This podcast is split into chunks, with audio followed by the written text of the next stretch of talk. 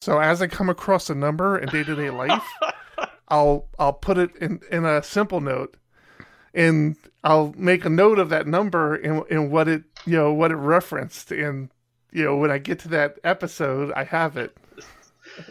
That is that should have remained a secret shame. You know, I'm committed to this, man. I mean, this is what I do day in and day out. You, you guys don't understand. I never stop. I never turn. We we stop the we stop broadcasting, but I never turn it off, man. I'm always doing this. You're listening to PHP Ugly, episode 76, recorded September 14th, 2017.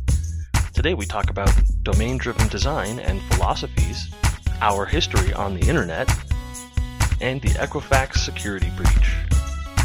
Here we go. It was an eloquently simple but powerful statement. We hold these truths to be self evident that all men are created equal, that they are empowered by their Creator with certain inalienable rights, that among these are life, liberty, and the pursuit of happiness. A statement, nay, a declaration, made to Great Britain and the world that 13 colonies in a distant land would be standing on their own two feet, no longer beholden to the Britain throne, and was themselves 13 independent sovereign states. These 13 states would form the United States of America, and this document would be known as America's Declaration of Independence, signed July 4th, 1776. This is episode 76 of PHP Ugly that Freedom Ring edition.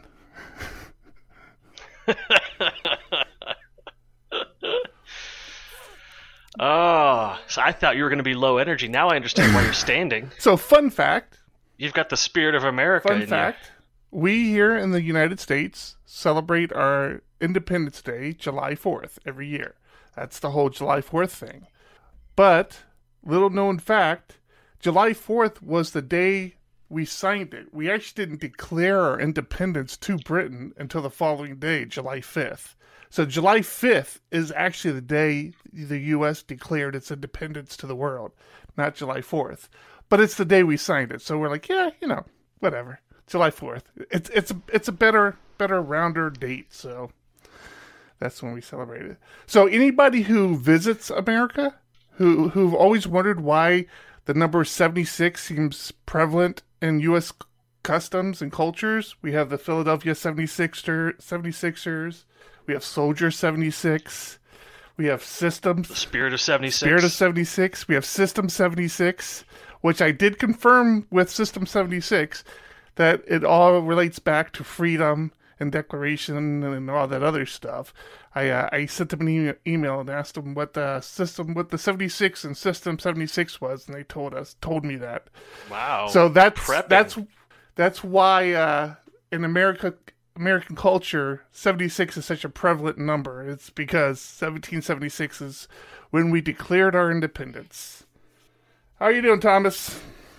Oh, I'm doing pretty good. You feeling independent? How how do you think Adams, Jefferson, all those great minds who put themselves together, who decided to rise up against a whole nother country, how do you think they would fear feel about the people we have running our country today? I think that if we put magnets on their corpses and put a couple coils of copper around the graves, we could power the entire country with their spinning. I, I, I have a tendency to agree with you. I, I don't think they would be happy with the direction we we've gone. It seems very disappointing, and it's funny because, uh, you know, we were, you know, a, a, a sovereign state. We were we were we were proclaiming our independence as sovereign state. Now, if you listen to these watch a YouTube video and somebody claiming themselves as a uh, sovereign citizen and they're quoting laws God. that were that were designed back in the Civil War by the, the, the team that lost and trying to you know trying to declare themselves a sovereign citizen, you know we laugh. But there was a time. I mean, you know, right now we we we would never entertain the idea of somebody rising up against us claiming that they're they're their own sovereign country But there was a time we did that, and it was important. It was impactful and kind of cool. California keeps wanting to consider it. No, Texas. Texas is the one that keeps trying to do it. They're the ones that keep wanting to uh, become their own country. I, aren't they already? Kind of. Wouldn't we Yeah. have a hard time taking over Texas? Would we want to really? I mean, really? Well, they've got all the guns. And oil. They got the oil. Oh yeah, yeah. So what you been up to, Thomas? We're Oh, we're, we're flying. We're flying just the two of us. No, uh, no John tonight. Yep. As- He's Yeah. he's continuing his mission to scrub his name from this podcast. distance And- himself. He's he's he's does he he went and did one of those face swaps like uh like uh, Travolta and uh, Cage did. You know, Yeah. he's changed his face now, so I don't even recognize the guy. I don't know who he is. He's got a new family. It's weird. It's weird, but that happened faster than I expected. Or he might just have something else to do tonight. We can't be sure. It's it's kind of hard to tell with John. He doesn't really commu- he doesn't communicate well. So Ooh. I've been uh, been going a little stir crazy. Uh, Mm. We've we've had a project that's been dragging on for what I think now is two months longer than it should have. Should have been done two months ago, Mhm. and Mm-hmm. I my work on it was done four months ago. My involvement is essentially over. Mm-hmm. Uh, so all the project managers and higher ups are busy assigning work and getting things tasked out for other people and don't have a lot of time to task me with a lot of jobs. So I've been reading, researching, uh, mm-hmm. been a little bored. I got a question for Yeah. you. How do how do you handle? I, I don't know why this is. Um, I feel like this is like a, an Achilles heel for me, and I I really can't put my finger on why it is. But how do you handle going back on your old code, um, like say a year later? Like I feel like let me explain to you, to you my situation. Not that this has happened recently, but you, you, what you said sparked up some thoughts. So, you know, we work on a lot of proof of concepts or we work on these little projects that they want to see how they're working. And then they'll get shelved for, for a while. And then maybe six months down the road or a year down the road, they want to pull them back out and look at them. And I've discovered that either I change I, I change my techniques f- so frequently or I, I change my patterns or my the way I think of something or the way I approach a problem so frequently that that like a year later I feel like I fumble around in my own code. Yeah, And I'm absolutely. like I, I, I struggle I, I don't what is what is with that? It's like I should be able to fly through this code without without an issue. And I find myself struggling to, to understand my own patterns when I'm the one that implemented them. And it, it does eventually start to click, but I feel like I feel like, you know, like an old wheel trying to get turning is like, oh, get turning, get Yeah. turning, get turning. Uh, so is that like human nature or is that am I just like I. I struggled with that today, specifically today. Uh, I had an old ticket from well August of last year that had just had the the PR was sitting Mhm. there. It needed to get implemented and it never got put in. And my task for today was to take that, get it compatible with today's code, which is a different version of Laravel. And that was where mm-hmm. I ran into trouble. So, this was written in 5.1. Our current version is 5.3. And enough had changed that figuring out where everything belonged was a task all on its own. Um, moving the things around, point, you know, fixing the pointers to the right locations. It didn't end up being too horrible, but that it definitely there was a framework change that created the issue. Yeah. See, i i for me, it's it's not even it's not even a, a change in framework. It's just abandoning a code base. Like if, if I'm not, I, I I work on several several projects uh, with multiple clients, and if I'm not in a code base, uh, day in and day out, no matter how long I've worked on that code base, I just feel like I fumble around for way. Well, I experiment a lot. Like, I mean, it's, I I read techniques and tips and tricks, and I start using them. And if it's works out for a week or for a month, then I might keep it. If it turns out just not really be beneficial for me, I'll drop it. So I'll pull up old code that has, uh, you know, way too many ternaries used in it. And I'll look at it like, what was I thinking at the time? And I was thinking, oh, you know, I'm, I, I was doing something specific here, trying to eliminate using this, and ended up this wasn't the way to go. And uh, I'll look at code that was really, really Yeah. short methods, and everything pointed to repositories, and I don't do that anymore. And so it's just that, it's just that my Mhm. style keeps evolving. yeah, I think I have that problem too. Yeah. But I spent a lot of time this week looking at DDD. Okay. Domain driven development. Yeah, do you have any experience with that? Not a ton. No. It's very cool. Mm-hmm. So, I, I told you and John that if I were to speak at a conference coming up in San Diego, I would want to talk about the the importance of the the the language library that clients and developers use between each other. Mm-hmm. And getting into DDD, I realize, oh, that's a whole practice with an established series of books published by uh, computer science professors who know far more th- what they're talking about than I do. Yeah, yeah. I mean, I mean, not that you don't know what you're talking about, but yes, it's a very established uh, approach. yeah, Des- and so design. that's I guess it's a, it's a design pattern, right? Because it's actually domain driven No. design. no, no, it's a it's a philosophy. Okay, yeah, I- I'll, I'll give that to you. Uh-huh. Um, I would say a design pattern would be something that gets included in DDD. There's a lot of uh, design patterns that are well applied to domain driven design, but domain driven design itself is a philosophy on how you start a, a project, how you continue work on a project, and how you uh, maintain a project over years and years. Mhm. Um, and it really is the art of of language. It really is just figuring out, spending time not programming, so that when you get to the programming part, you know what you're doing. Mhm. Um, so I've got some I've got some books on order. I've got uh, Patterns, Principles, and Practices of Domain-Driven Design by Scott Millett, That's which that's I've, a very popular one, actually.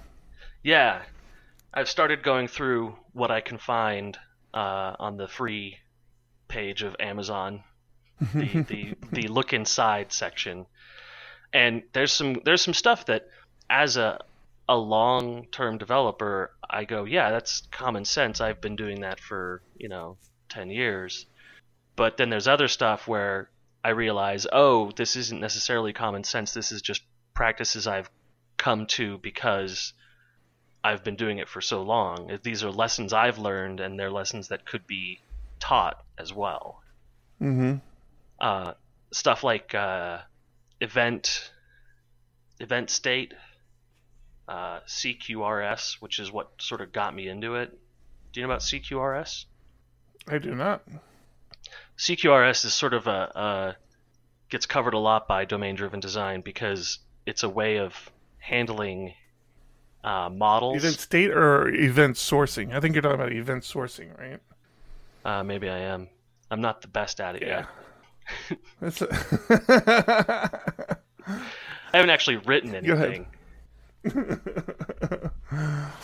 Um, but the uh, Hmm. the general idea is that there should be a read model and a write model, and they should be separate. And when you're reading, you read from the read model, and when you're writing, you write to the write model. That's And interesting. that keeps things separate. And so then- I had an, I, I didn't realize that was part of domain driven uh, design, but I mean for a while, actually still today, um, you know, we have this. Uh, uh, I, I guess you can call it an API driven architecture.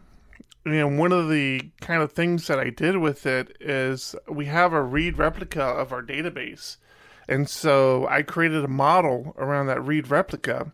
And unless the action that was being called was an actual write action, it would always it would read from the read replica replica and would only write using the write model. Right. So kind of the same approach, but not not really. But uh, the the idea was to kind of split that workload a little bit, so that writes happen on one server and the reads happen on the other server, and you know ho- hopefully handle uh, the loads a little better. Yeah, and one of the ideas behind uh, CQRS is that uh, is it that should be the sort of the nature of models in the first place is that reading should be separated from writing and they shouldn't be related in any way. Um, you're either performing the the action or you're performing a read. Uh, let me see what the the best term is for that. So CQRS is that command query responsibility segmentation.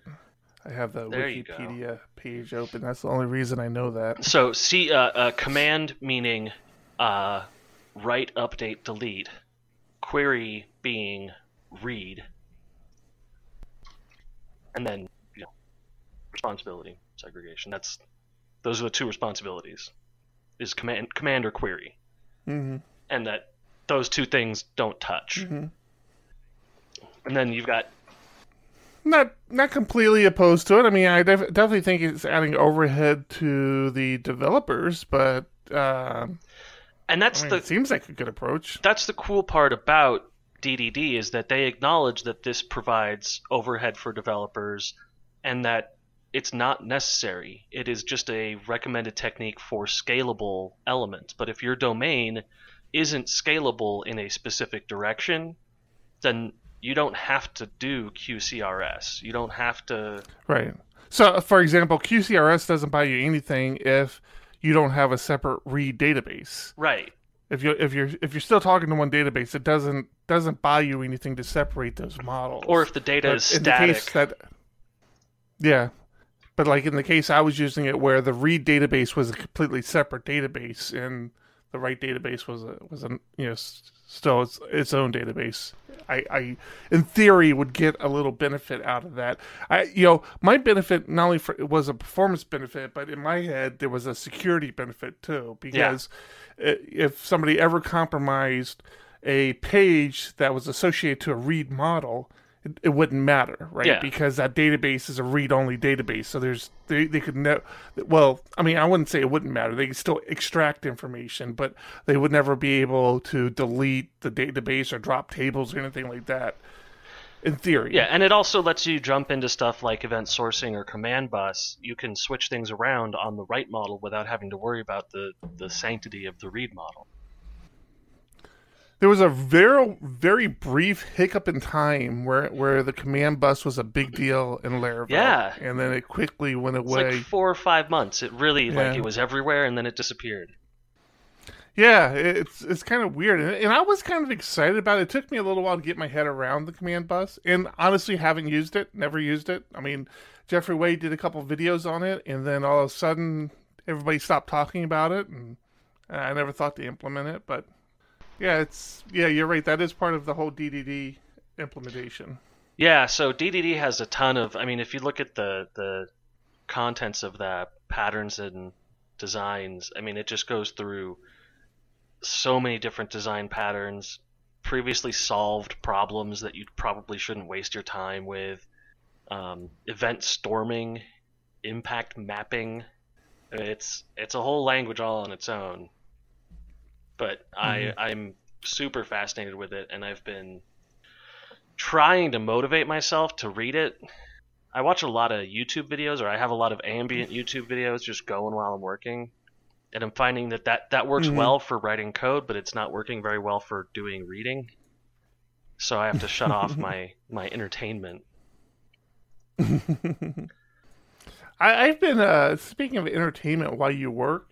Mean, I, I've I've been hungry for a new playlist. I I've been cycling through uh, music lately. Now I am I am hooked on an album, and I harbor a lot of guilt for my uh, appreciation for this album because I can't I can't sing it in public. unfortunately, unfortunately. Uh, and that's Jay Z's new Oh, yeah. 444 No, album. you cannot. I, I, I, I am. You can't even sing it in your head in public. No, can't, can't. No. uh, no, no. I can't sing it by myself without feeling guilty Yeah. and like a racist. But I tell you what, that guy, guy's got such rhythm, such flow. I mean, he just kind of gets me, gets me in that groove when I listen to him spit. Man, he's all, all his albums. I, I'm a fan of Jay Z. Uh, he's one of those guys. I I can just listen to him, just wax it all the time. And but this latest one, I got into it and I didn't re- like it didn't process at first what he was saying, and then I started listening to the words more. I'm like, wow, that is Yeah. bad. and then the I don't know if you've seen the video for the one the one song. I saw it on YouTube. Uh, it, it was weird. I think I saw it right when all that um, white supremacist stuff was happening, and I saw it on YouTube. Was it the the poverty? Poverty. Is it? Yeah. Was it the the the poverty in America video? Oh, let me look it up now. Uh, I don't think that's that doesn't seem right. It doesn't seem like the doesn't seem like poverty in America. It, it was it was the one uh, the other one that that's very difficult to sing in public. I don't even know the title of it. I should get the title. See, see if I can, can see if I can at least say the title here. Hold on. Uh, let's see. Oh, come on, it's ready. Uh, oh, the story of OJ. Uh, I saw saw that video and I was I don't know that. Oh one. yeah, you do. I'm. Sh- you need to do a YouTube search for it. So when I first saw the video, I didn't. I didn't hear the music. So I didn't realize. I didn't realize this was the video for the music.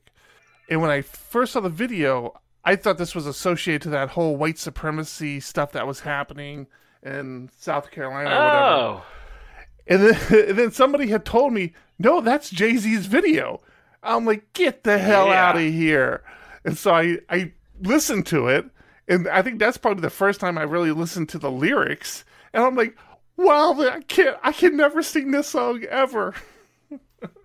No. And, and the video is like No. 10 times worse. You cannot watch this video anymore. Jeez. I'm telling you, man. But the but the song is awesome. I mean, the the if you listen to the rhythm and the flow and the music and what he's singing, it's it's a great song. But yeah, not one I'll be singing to my children anytime soon. No. Granted, your children are adults, but Yeah. yeah. So, re- reeling back from that, I've been I've been getting back into listening to, to some music while I work instead of uh, instead of some more focused entertainment. But realizing uh, that I'm I'm bored. Uh, I asked uh, I asked my, my boss man if there were any big, cool, awesome projects coming up in the future, something something interesting to work on, and he just said no. Hmm. So, I So- might uh, I might have to take myself into some open source work, There you go. keep myself going.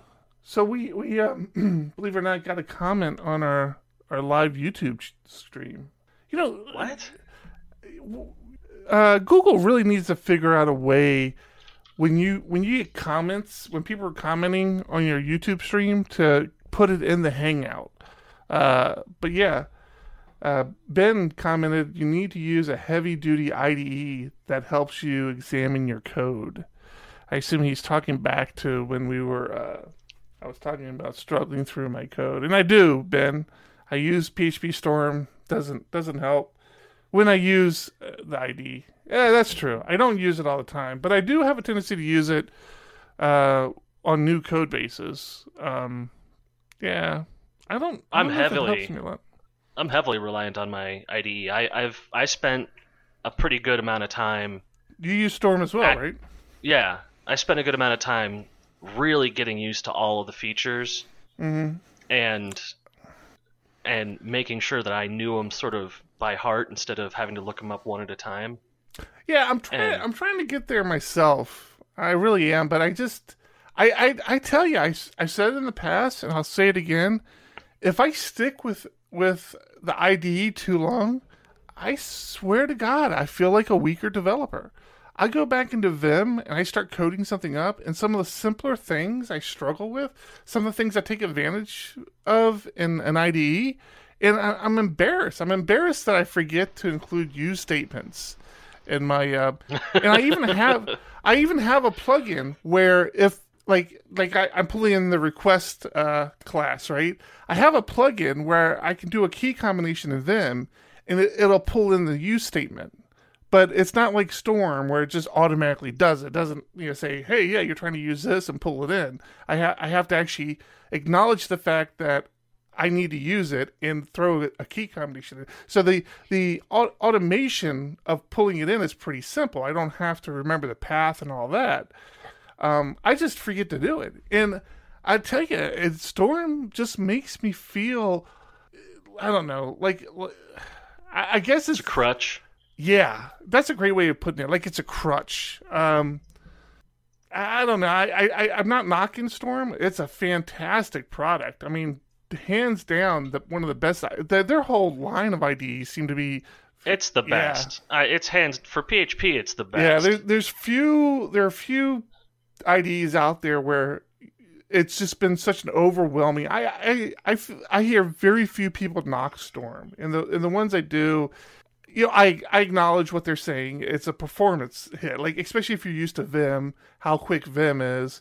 Firing up Storm takes a little while. It does take a little bit of memory if you have a weaker computer, but if, once you have it fired up, that that goes away. I mean, I'll, I'll keep I'll keep yeah, Storm, never... I'll keep Storm open for days. I mean, I, it's not like I close it down every day. I just open it up. But still, I, I don't know.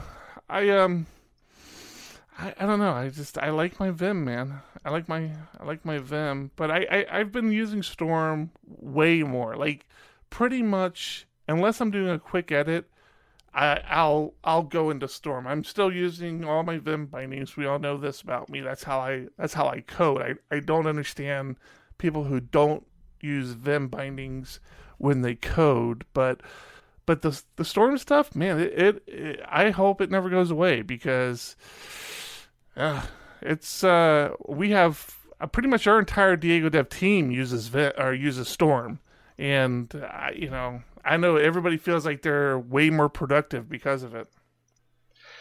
Yeah, I mean, I can understand feeling like you're a better programmer for using Vim, but if I'm paying somebody to work, I want them to use a power tool, not a, a hand chisel. Nope, take exception to that. It's it's a, a Vim is a highly customized sniper vi- rifle. It's very unique to that user. That's been dialed in very specifically. So it's not a chisel. And Vim, I mean, the thing about Vim is if somebody's coding well in Vim, then you know that they understand the platform that they're coding in. So, so yeah, I'm that's the other thing is I don't want to fork out the money for for a Vim user. it's no, there's no additional money. What are you talking about? Uh, so, if you weren't using Storm, if Storm wasn't a thing, I think I've asked you this question before. If Storm wasn't a thing, uh, what would you be using? And the reason I ask this is, in the the thing I tell John a lot is not everybody can afford Storm. Like not every, and and there is a learning curve to understand how to use Storm. I mean, Storm is not something you just open up and start using. I mean, you could, but you're not going to get the power out of it. It's going to be very confusing. Um, and again, not everybody can afford whatever the license model is for uh, It's like a hundred bucks for a year. It's not bad. Dude, really? Not a yeah. hundred bucks a year? You don't think that's bad? What else do you pay a hundred bucks a year for? Probably nothing. And a hundred bucks a year might not be bad if you're making a living off PHP. And it's you say you say nothing, but I'm thinking of all the things I pay a hundred bucks a month for. A hundred bucks a year is a lot, especially if if you don't make a living off PHP. If it's just a hobby, so you're not you, you can't use Storm and and you can't you can't spend your budget is let's say uh, I don't know if Storm's hundred bucks. Let's say your budget's fifty bucks a, a, license, not a year, a license. What what do you go with? Hot Hot Dog Pro. Hot Dog Pro. Yeah. What's Hot Dog Pro? I've never heard of that one. There's a website homepage creator in 1993. It, it came with all the links to all the animated gifs. I don't know why I spent that you needed. time talking to you. It started. How about it, the how default about template today? said in construction. Today, what would you do today? Um, today I, I have two options I would strongly consider. Three options. Um, I consider gedit and Notepad++ to be in the same category. Okay. No pla- Um, plus plus is Windows specific though, isn't it? Yeah. Uh, it might be ported out now, but uh, I'd really I'd be looking at Sublime Text 3.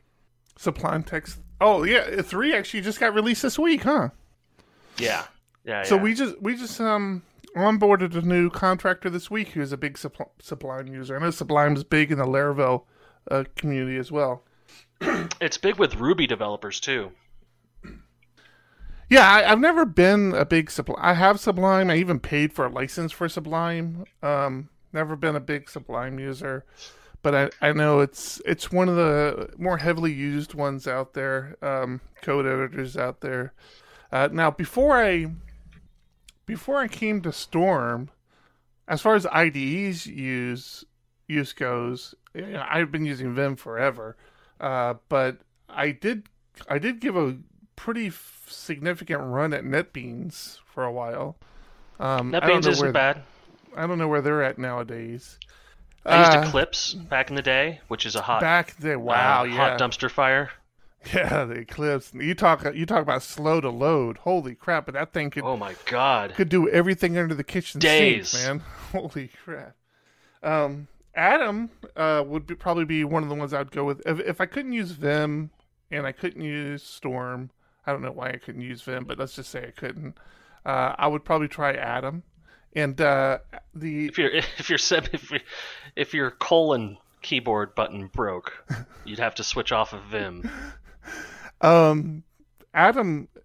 So I, I've been I've been tracking the beta version of A- Atom. So there's two there's two Atom releases. There's Atom, the publicly available blah blah blah, and then there's the beta version, which is also publicly available. But they always have the cool new features. And I noticed today, and I installed it and didn't even didn't even think to to play with it before the the call. I didn't know we were going to go down this path. But uh, Atom released plugins to turn the Atom editor into an IDE. So instead of Hmm. you, instead of you having to go and figure out all the plugins you need for PHP and trying to make Atom kind of customized for PHP development, they have a whole IDE system that you can now plug into it, and it's supposed to give the look and feel of an IDE. I don't know what exactly that is. Like I said, I didn't even think to launch it before the before we started talking. That that would be like my like my fantasy was that one day JetBrains would release a Vim plugin that simulated all the stuff that they did in Storm because all of it is out there. You know, like all the functionality that Storm has is out there in Vim and different plugins. And I'm like, I would pay, I would pay JetBrains to come out, come out with a Vim plugin to simulate all the stuff that that they have Storm doing. I'd, I'll pay him. I wouldn't pay to. them a hundred bucks. I wouldn't pay them a hundred bucks pay a a year. bounty. I looked at it. Sublime Text is eighty, So, so I'm still not still not within your yeah still not within your requirements there. wow, that surprises the hell out of me. That's how much a license for Sublime Text is costing. Sublime Text 80? three might be different for Sublime Text two, but Wow, that's crazy. I didn't didn't have, didn't realize that. Okay, so you're you're you you can't you can't do Sublime Text. Too much money. How much? I gave you. I'll tell 50 you I'll tell you what. Do you know what I learned to write code in? Front page. Uh, Microsoft. way better than that. if I told you it was the Vim arch enemy, what would you say it was? Emacs. Fuck yeah! You learned it in Emacs. I learned how to write code in Emacs, Xemacs You're specifically. Idiot. You talk about not being able to e- e- exit a freaking editor. No, Xemacs. How do you exit Emacs? You, cl- you click Huh? the X. You close it. This was a this Oh. was a GUI driven. This was GUI Emacs. So there is a fantastic version of Emacs that I was trying to convert myself to called Spacemacs. I've told you guys about this in in the past.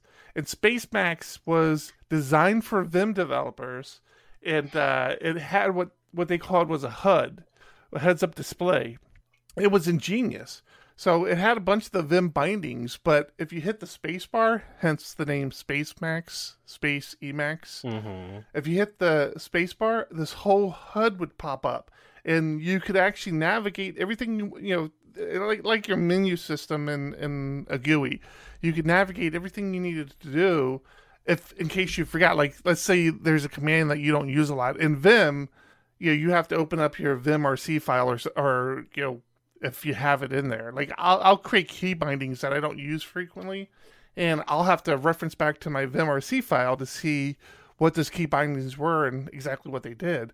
But in this uh, Spacemacs implementation, you hit the space bar and like this little HUD pops up, and let's you know, let's say like Git is your thing. You don't you don't use Git every day, or or you're doing something in Git you don't do every day, like uh like a diff or something like that.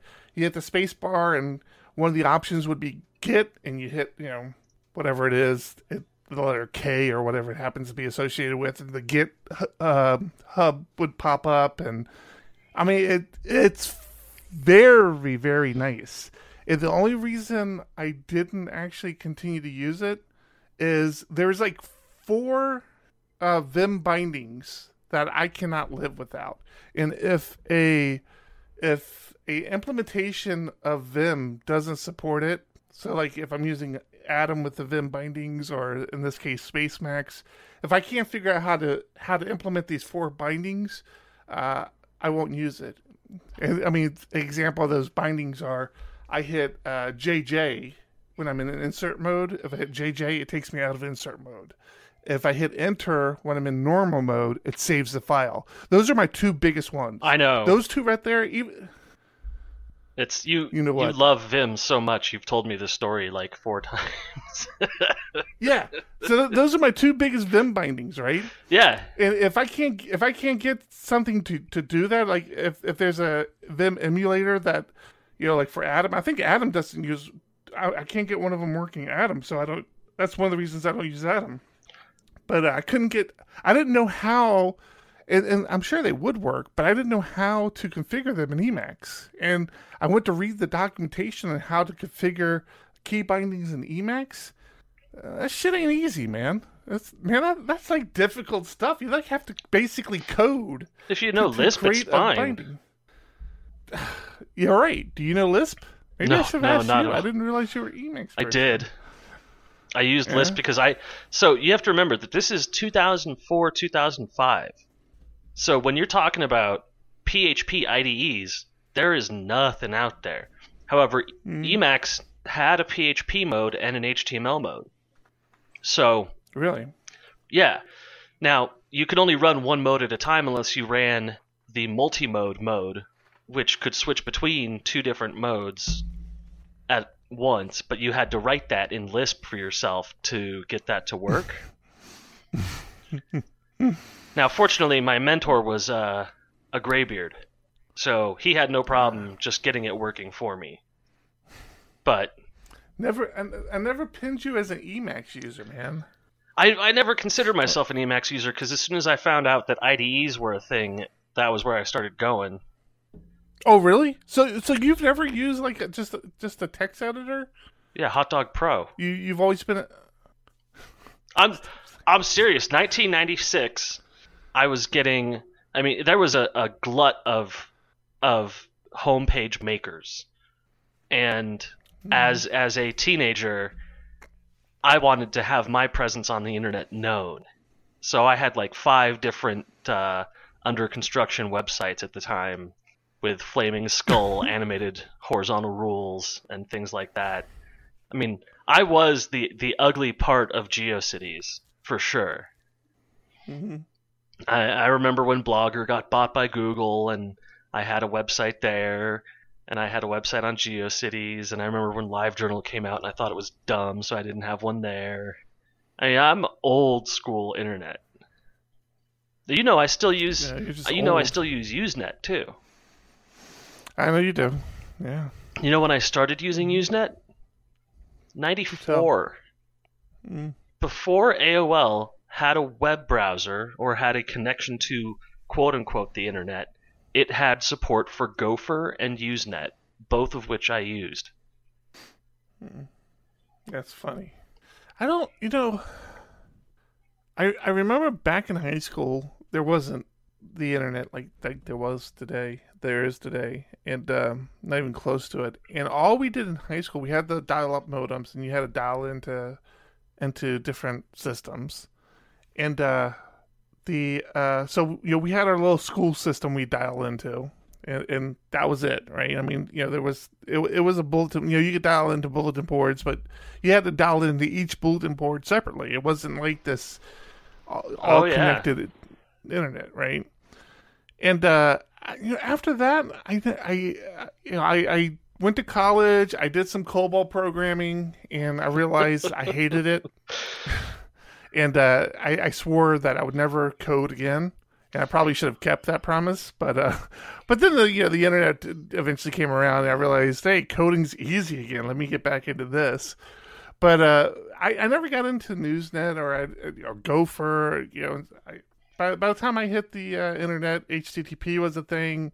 Uh, I, I think the f- actually the very first thing I did was Juno Mail. I don't know if you remember Juno Oh, yeah. Mail, but Juno Mail was the first, and that was my first email address. And I dial up and just see. I, I knew absolutely nobody who had email, nobody at all. But I would dial in every day to see if somebody emailed me. I had nobody to email because nobody had email addresses. But you know, I would dial in see if I happened to get something from somebody, and um, but y- Did, did you ever did you ever download Playboy pictures on your modem? uh, yeah. You mean like nudies? Yeah. Yeah. Well, no, because it was Playboy. Because it because Hmm. I remember when there was just Playboy on the internet. I don't remember it being Playboy, but yeah. I mean, I remember. 1993. 1993. My brother went to college and was part of his comp sci. He had access to the internet, Oh yeah. and he he showed me, hey, look, Playboy has a website up. Really? They were it. That was that was it. 256 colors, right? Everything was dithered to hell, and it took like a half hour to download a single image. and yeah, there was a long time where where if there was a nudie picture, it was it was published by Playboy. Uh, Playboy still a thing? Are they still around? No, They're not. Are you, are you serious? No. Are, they, are- they really not a publication anymore? they're a publication, but they're not a nudie publication anymore. They went clean. What? Yeah. No no nipples, no nothing. It's Really? all uh yeah, it's it's just as provocative as uh FHM or Maxim. It is no longer an adult magazine. Oh, They they have networks. If you go on the internet, they still have Playboy networks which are adult oriented, but the magazine itself is interviews and stuff like that. really? Yeah. What do you know? Hmm. Well, I mean, you know, they they've got to do what they've got to do to to survive. I guess if that's what they feel like they need to to survive. So, another thing I've been doing this week, we've talked we've talked throughout the week, which we don't normally do, but we've talked throughout the week about uh, the podcast and the format and things like that. We talked a little bit about it on the podcast last week. So I've we're switching up the format a little, bringing it back to the original concept, having it hanging out, chatting, not doing news breaks and and covering our own drama.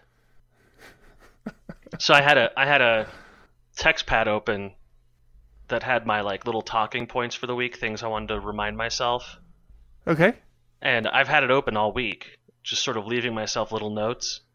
And Uh-huh. I I went to open a uh, 200 megabyte SQL file today, and it opened up in the same text editor and and crashed it.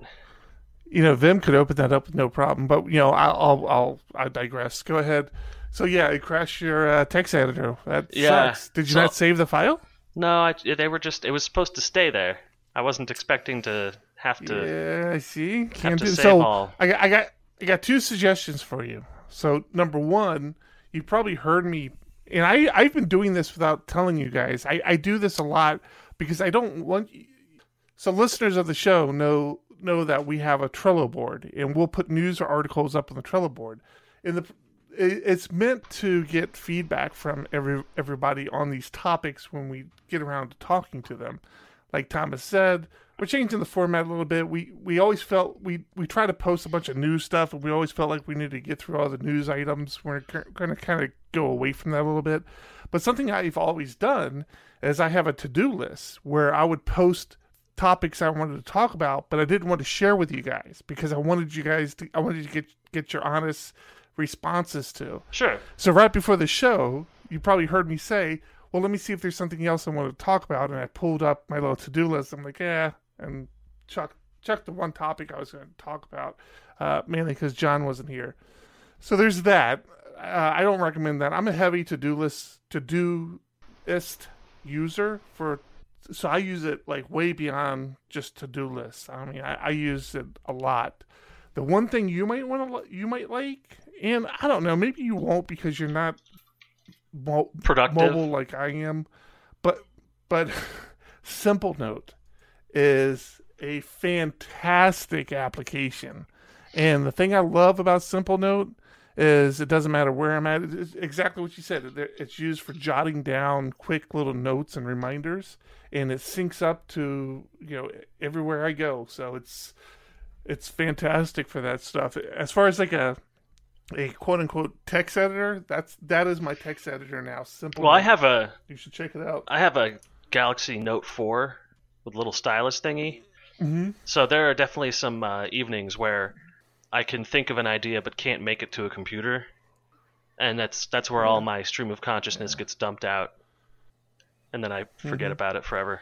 Yeah, I use I like Simple Note a lot. I use that. I, I always I always have a Simple Note open in, on my system, regardless of if I'm mobile. Because when I'm when I'm at my home office like I am now, I have a desktop, but when I'm mobile, I have a laptop, and then there's always my phone too. I, which Simple Note I have on my phone as well. So again, you, you keep all your notes, like you said, as you think of things, you put them there, and there that that's where I've I have I actually have the the list of numbers. So as I come across a number in day to day life, I'll I'll put it in in a simple note, and I'll make a note of that number and and what it you know what it referenced, and you know when I get to that episode, I have it.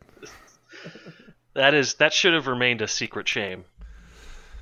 You know, I'm committed to this, man. Whole, I mean, this is what I do day in and day out. You, you guys don't understand. I never stop. I never turn. We we stop the we stop broadcasting, but I never turn it off, man. I'm always doing this. Did you see we got uh, we got tweeted at, and someone used the hashtag Keep It Ugly? I did. How cool was that, huh? Keep it I- ugly. I showed that to my wife, and she gave me a look like she like it hurt her to know that I cared about this. I shared with you. I'm like, we need to get shirts made up. Keep it ugly. I think Well, that's. I think that's their slogan. It was never yeah, but that's it is our slogan, but we never discussed that at all. We never No. said keep it ugly is our slogan. We sign off with it every time, but that's the end of the episode. I figure nobody gets to the end of the episode, so nobody's ever heard us say that. Well, and what's funny is if if you if you remember the real history, I was the only one that used to that used to say it. I used to always say "keep it ugly," and then all of a sudden you guys started saying it. I'm like, all right, cool. We're all saying "keep it ugly" now. Keep... I don't even know why I said it. But, you know, we were trying to come up with a clever way of ending the show, and so I'm like, well, you know, But- it. keep it keep it ugly. I mean, that must have been like episode 10 or something. That must have been over a year ago. And it just it Yeah. just happened so it happened totally organically and it never occurred to me that it had happened at all until somebody hashtagged it. And I was like, "Holy shit, that's a thing." That's not supposed to be a thing. That's- I, I yeah, I thought I thought it was. I'm cool. stoked we have listeners now. We have we have a, Yeah. a good a good handful of listeners now. It's fun. Yeah, it's it, I I love getting tweets from people, and I, I, I get people that reach out. I, I even get people that find me on Telegram. I guess I mentioned a few times on a few shows that I use Telegram, and I, I've had a few people reach out to me on Telegram and say, "Hey, are you, you know, are you this person?" I'm like, "Yeah, man, that's me. What's up?" so it's fun. I I, I love it. Uh, You get you get called yeah, Shokum that- too, don't cool. you? Shokum. That's it, man. That's my hand. Well, that's my Twitter handle. That, that was my handle for the longest time when handles were cool, and it's usually the username I I'll go grab because you know nobody knows what Shokum is, and it's not a real word. Word, so it doesn't matter how late I get to a service, Shokum is usually available, so I'll go grab it. And uh, but yeah, that was that was uh, that's me, man. I'm Shokum. Now, I, I, you know- I enjoy you know my handle. Shokum. I do. Uh, what is your handle? Oh wait, wait. Are you talking about your your current one No. on Twitter? Or, or the one that I you use privately on accident. So I'm I'm PFY on everything except for the things people would know me for. Which I didn't Right. Wow, I didn't. I, I didn't realize you were. You had another handle. I didn't realize you were exposing that one. well, I'm you T one too. everywhere. I, I've, T rat out or you know, but you had a, you had one. You had PFY, uh, and then I thought you had another one you told us about. And now, now the name escapes me. And so forget what it PFY is a is a callback to Bastard Operator from Hell, which Mm-hmm. is old school network admin comics stories, stuff like that. And, and once a year, someone on a video game will see my handle and say, "Oh my god, dude, you're PFY. You're like, are you really PFY? Is that story about you?" Ex- ex- explain to him what, who PFY was. Well, I won't give away the acronym because that's my favorite part of it is that people still Yeah. don't know the acronym. But you can you can still But tell. PFY was PFY was the sidekick of the bastard operator from hell, and he was a a malicious little shit who worked for a giant malicious asshole, and they ran uh, business networks in the UK and wrote stories about what it was like to be a network admin in the 90s and early 2000s. So if you if if you make a living on the off the internet today, or even enjoy this stuff, and you don't know who the bastard operator from hell is, look it up. Treat on Google, yourself. check it out. It is hysterical. It, it's it's stand the test of time. And this the the stories are just as funny today as they were back then. They were just hysterical, hysterical stuff. Yeah, uh, it's it was customer support stories before customer support stories existed. It's Yeah. great stuff. true. It wasn't exactly customer support stories, but yeah, it's they, they kind of the same context. Yeah. So, going with the trend of of uh, we've been we've been talking about revamping the format of the show a little bit. Uh, you know what we're not doing? We're What's not this? ditching the doom and gloom. Oh, We're it's it's here to stay, baby. No, I don't think I don't think uh, the three listeners that we have that listen to us daily uh, are, are would would let us. Before before we get into the doom and gloom, we should we should have some wrap up to the drama that we talked about last week. Uh, so we did I did mention that Taylor had DM'd me and you know we talked talked through the whole drama with uh, me saying that I didn't feel that Taylor uh, you know acknowledged his community enough. and, George Bush doesn't care about black people. uh, oh wait, no, that was Kanye, wasn't it? Yeah. So if any if anybody's interested, I did not hear from Taylor after that show, so it's all it's all dead now. I mean, I don't know if it's dead. I'm sure Taylor is still pissed with me and not speaking to me or, or whatever it is, but there was no further follow up. I mean, I, I I said my piece and I reiterated my piece, and that seems to be the end of it. So uh, I didn't want people to think that I was just leaving it out there or, or you know shoving into a corner. Just let them know that there's there's no there's nothing else to talk about. It's over. Well, I mean, I do, I do feel like he is trying to involve himself in the community more. He is retweeting things. He's interacting in a casual way. You know, I, I was wondering if it was me. I was wondering if it me because I, I like I noticed over the last week or two he definitely seems to be a lot. He seems and in to a, be in a friendlier more, way, you which, know, which is I wholly endorse. Yeah, yeah. So I don't know. I don't know if that. Uh, I don't know if that. You know, if that was a direction he was naturally going to. No, I think we can take credit. If, if it's something that he gave some thought. Yeah, yeah. I'm going to take credit. Sure, why not? Making Laravel a better community, why not? I'll take credit for that. Sure. So if you've been following the news, uh, let's say at all this week, you know what the doom and gloom is about.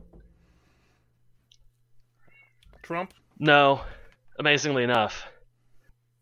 Um, it it would appear that Equifax had managed the perfect trifecta of throwing up on itself and then shitting its pants, and then handing its wallet to the nearest stranger. Oh man, Equifax. So this is a big story. Um, I, I think it affects us more than people want to admit because it is it is online security in its rawest form, and people want to point and laugh, but the implications are pretty vast.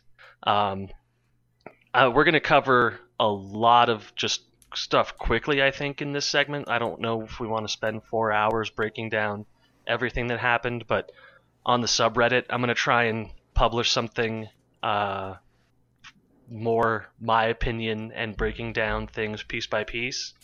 So, if you want to see, Fair enough. So let's. Uh, I, I I don't know if everybody who listens to the show will, will know who Equifax is. I'm moving my mic. Sorry about that. And when you do your post, um, I don't know if everybody who listens to the show will know who Equifax is, but that's a it's a U.S. It's U, U.S. based, right? uh, it's U.S. based, yeah, but it is international, um, which is one thing we'll get into. And uh, they do they do credit checks and credit reports and stuff like that. So that's kind of just kind of give you who they are and, and what they do. So it it broke this week that Equifax had been compromised. One point, uh, I'm sorry, 143 million uh, customer records, things including social security numbers, uh, full names, birthdays, things like that. Everything you would really need to compromise somebody's identity. And it slowly just sort of got worse and worse and worse from there.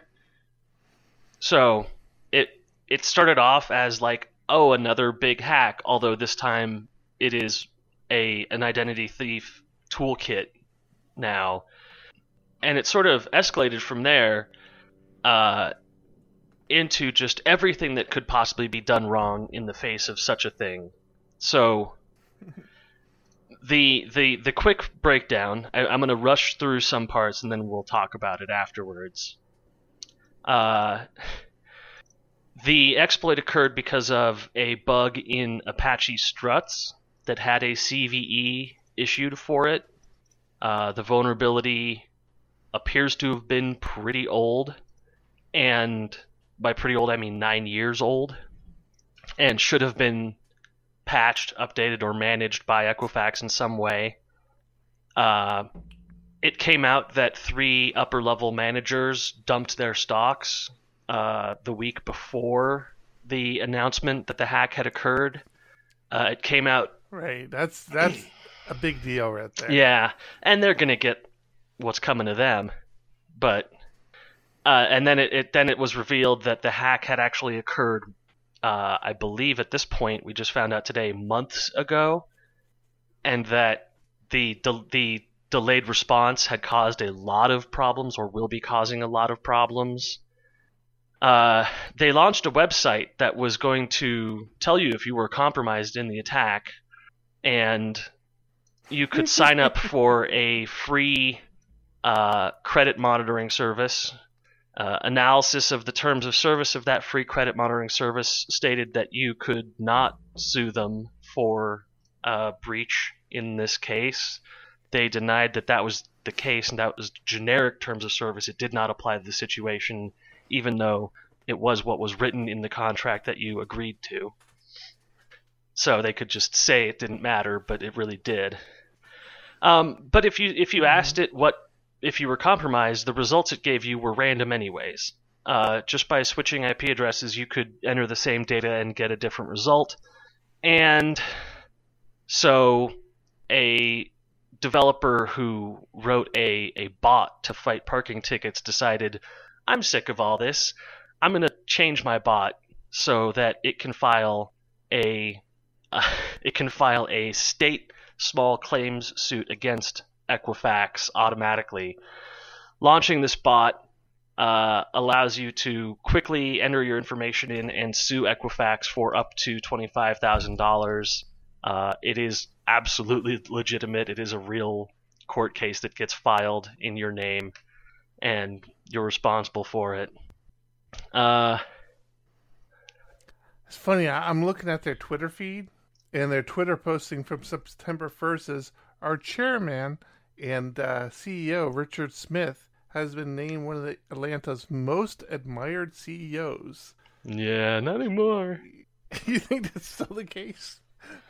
It, it, it's oddly specific. It's not one of America's most admired C- CEOs. It's one of Atlanta's most like this town in this country. This guy is like admired for being a CEO. So when do you think the data breach occurred? If that was already gave me a September, hint, right? if that was September, You said nine months ago. I said several. So I'm thinking. Oh, I'm thinking December, January It was July. So that this year. yeah, so they've been sitting on it three months, Yeah. uh, which Yep. is also illegal. You are supposed to disclose in a timely manner, which it did not. Fortunately, this was, for the most part, American citizens' data. However, it did pique the interest of security researchers who decided to look into Equifax's customer service portal in Argentina. the administrator username and password on the customer service portal in Argentina for Equifax's site was admin password. okay, to their defense, you've got to you got to admit nobody would have thought they would have been that dumb enough to use the word password as their password Now- and admin as No person, yes, but I can absolutely guarantee you that there are a billion bots out there who already discovered this and that this comprom- this data had been compromised long ago. And that data re- Yeah. that data revealed 14,000 citizens' private security numbers, uh, a, a, a security system separate from Social Security, of course, but unique to Argentina, and credit card numbers, transactions, debts. And so they pulled down that website once somebody discovered that all you had to do was ask for the country's credit information. so now we're on to the class action lawsuit.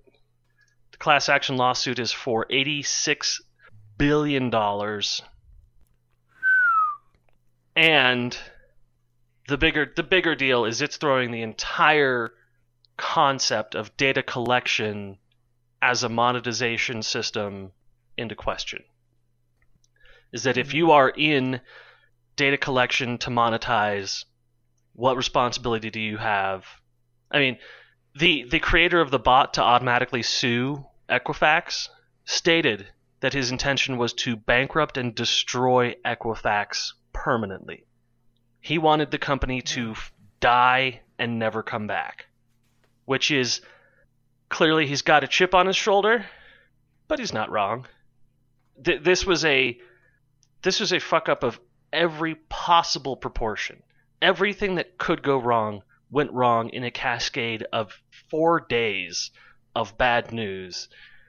And I'm sort of amazed that the American public isn't out in the streets withdrawing their cash from banks. Everyone I know is issuing credit freezes, but the coverage that you're seeing about this really pales in comparison to the number of people it's going to affect. Um, Mhm. If you go to CNN right now, you're still going to see Hurricane Irma coverage. You will not see information on how the Equifax breach is is going to destroy your life if you're unlucky, just a little unlucky. Um, Mhm.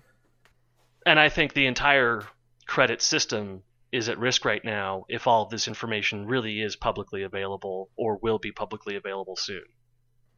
If I can get anyone's social security number and address and name and phone number and email address for five bucks, I mean, we're looking at season two Mr. Robot right now. Season three actually is coming out. Well, season three, it's, it's about cryptocurrency. It's about what we do after this disaster occurs. Mm-hmm. But I mean, this is a disaster of epic proportion that I think people are taking very, very lightly. Now, I'll tell you one thing. You know what? I'm not protecting my credit in the slightest bit. What do you mean? Plausible deniability. I I have bad credit or no credit. I'm not a credit person. I've never worked on it, never cared for it, made lots and lots of mistakes in my youth. Don't care about my credit. There's a lot of Americans out there who, if they're told that their credit is at risk, they're not going to care. Mm-hmm. They're just going to say, Great, I don't want to freeze my credit. I don't care. I don't give a shit. So once those accounts get compromised, all you have to do is say, Yeah, Equifax happened. Credit is a joke now. No one took it seriously. How are you going to collect on something that you can say, you can point at Equifax and say, This happened?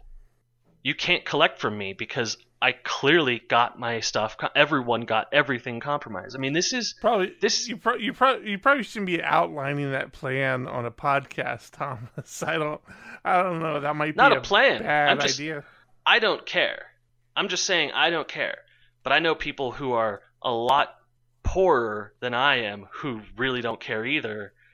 And now Equifax is on the hook for the credit of the entire nation of people who don't really care about their credit. Some of those people Mhm. might be malicious, some of them not, but the concept of credit is going to take a very, very strong hit in the next year. I don't think the concept of credit is, but the concept of somebody's credit report will. Sure, I'm I'm equating the two. Okay. Hey, you want the uh, you want the domain equihacks.com? Do I want Yeah, it? No, you can't have I it. They bought it before they announced that they got hacked. They bought it before. Wow. Wow. Mm-hmm. Yeah, they hired a PR firm, uh, and a few uh, the the week preceding the announcement of the hack, the PR firm went around buying domains that could implicate Equifax negatively. Which didn't help the situation, I'm sure. So there's your doom and gloom. Just a little, just just the casual implication that society is collapsing and you're not really noticing. uh, All right. Well, as far as doom and gloom goes, that's not that bad. Well, what do you th- Okay. what do you think about it? So- because the the discussion now is liability. I think I think it's horrible. No, it's horrible. Uh, you know, it's it really needs to be a wake up call to people how much of our information is out there, and, and I'm just as guilty of it. You know, you have to have your information out there to get anything done. And uh, I used to have this uh, conversation with my dad before before he passed. Is you know, my dad refused to participate in any, any of this online stuff. He, and he refused to do online banking because he didn't want his information on the internet. And I- you know, I kept telling him like it doesn't matter if you participate or not. The information is there, and, and it's accessible. I mean, whether you choose to take advantage of it or not, it's there. And we need to understand as a society what that impact is. So where it used to be a credit score was such a concrete number in the in the dirt where it says okay this is how good of a person you are we need to come to the realization that that does not really represent anything anymore because we have all these challenges now of identity theft and you know breaches. You know, it's just it's it, it, it's a reality of the world we live in. I don't think it's going to change. I do think that stricter glo- global laws need to be implemented for people who participate in these hacks. I, and and that's you know that's one of the problems we have because these hacks can happen in countries that are very lax on the hackers. Sometimes they can hack with the government's support, um, and something something needs to be done about that.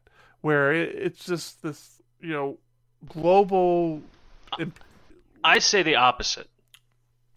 Well, that's an interesting statement. What's your what CVEs. Do you know what a CVE is? CVE? No, I don't know what a CVE Yeah. is.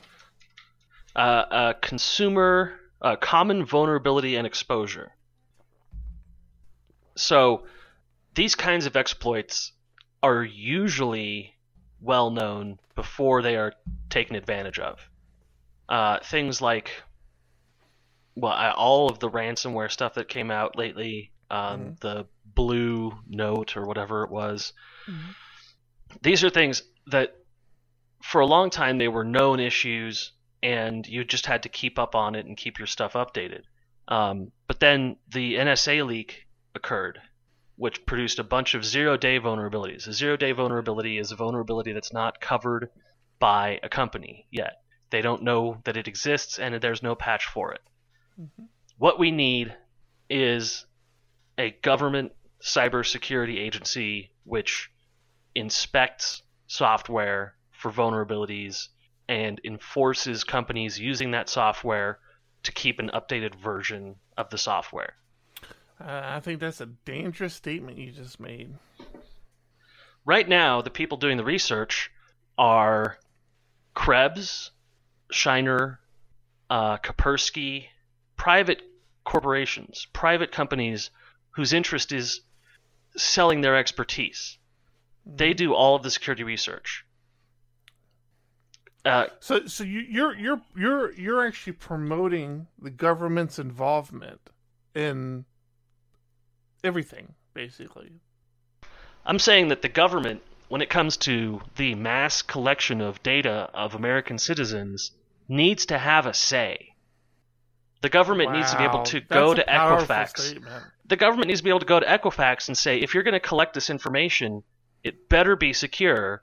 We're going to make Well, sure they it is. I mean, I mean, they do that now. They implement don't. laws and regulations. They do. They, So look at- laws and regulations. so look Even- at the regulation. company, I Look at the regulation that exists to prevent this from happening happening with Equifax.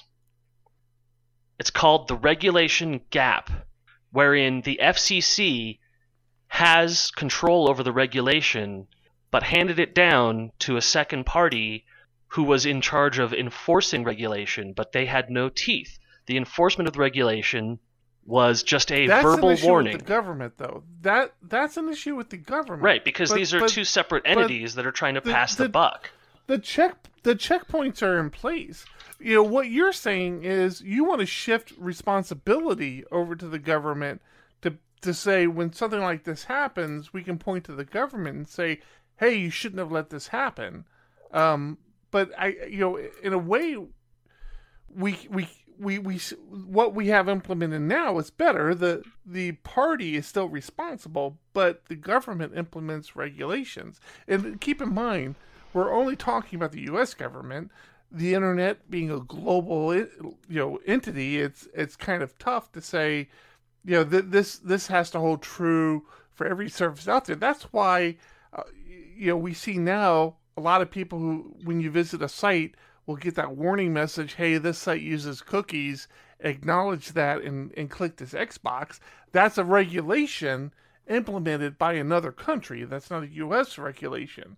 But Right, but that's got teeth, though. but it has That teeth. has it has a- teeth because a the- single the, the, regulatory the government, agency the, that the says if government's you don't. implementation of it allows it to have teeth. So again, we have the regulations in place. Whether or not they have teeth is our own is our government's fault.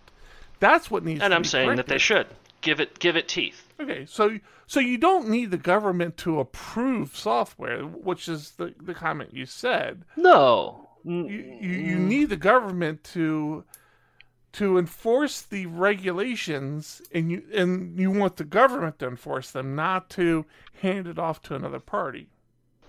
Right, but I also don't want it to be an issue of prosecuting the people once the cat's out of the bag. If all of our consumer information is out and released, putting five people in jail doesn't fucking mean anything to me. What what matters to me is making sure that it never happens again and that a system of secure information retention exists that won't be violated in such a simply stupid way. I, yeah, I think I, I, I- think you're asking for too much there. That just won't happen. I, I think the the Equifax breach has presented a lot of problems that a lot of people in our industry knew were going to happen. We knew that this was going to occur, and we're sort of not surprised that it's happening. I'm sort of not surprised that the media isn't making a big deal out of it. Well, the bigger thing is personally, not only am I not surprised it happened, but this is not the worst of it. It's going to get worse. Absolutely. I promise you, it's going to get worse. People people are literally going to see the money in their accounts disappear at some some point, and there will there'll be some sort of uproar about it. You know, a lot of these a lot of these breaches we've seen have been with credit cards and uh, all all these kind of virtual money scenarios. But nobody's you know you, you don't see it that much with cold hard cash. There, we we do have to struggle with identity theft but there's there's an effort involved with that. I'm still banking on the day that banks have a serious breach that includes the draining of people's physical money Yeah, absolutely. people like me yeah people like me will have to fight their financial institutions to prove how much money should be in their account. Because if you think about it, all my worth is in these financial institutions. Now, I break mine up uh, between financial in- institutions. This is one of the reasons. Because I'm anticipating the day where one of the one of these institutions get hit, and all of a sudden I see no money in my account, and it's going to be catastrophic to myself and everybody else who's a part of that financial inst- institution. And it's you know, I, and and I, I again I harp back to Mr. Robot where they had an episode of a lady trying to explain to the bank that I've closed my loans with you, I've paid off my loans, I want my money out, and them saying we can't prove any of that, we're not giving Yeah. you any money. It's like, wait a minute, no, it's my money. Yeah. Give it to me and it, that's going to happen and people need to understand that it's it's I, i'm not saying store money under your mattresses that's not necessarily a great idea but you need to be prepared for the day you wake up and your bank is on the news and they say oh yeah if you bank with us we're sorry you can't make a withdrawal for another week or two until we figure all this out Well, and this has happened in other countries that America likes to think are not first world countries, but they absolutely are. There have been runs on banks in ten in the last ten years multiple times. So um, this doesn't apply to me, but so that our uh, listeners who, for some reason, have lots of money know, uh, FDIC coverage for a bank is up to two hundred and fifty thousand dollars per account. So if you have more than two hundred fifty thousand dollars in cash, split it between banks. Make sure that the That's- that's FDIC why I do it. coverage. Make sure your it. FDIC coverage is split up, and that your insurance exists on all your accounts. Um, know that credit unions are not FDIC insured. And, and the thing about it is FDIC insurance.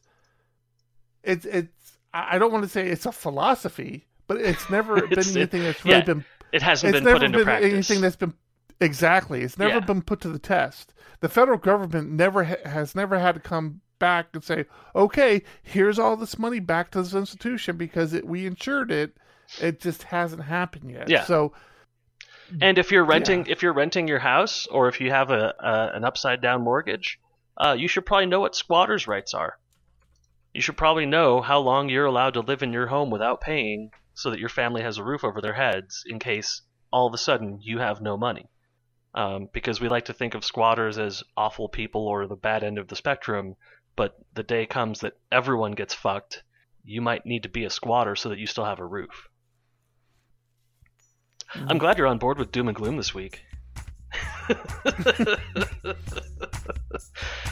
I, I'm gonna close it. I'm gonna close it there. Uh, we we've gone to a, a dark place.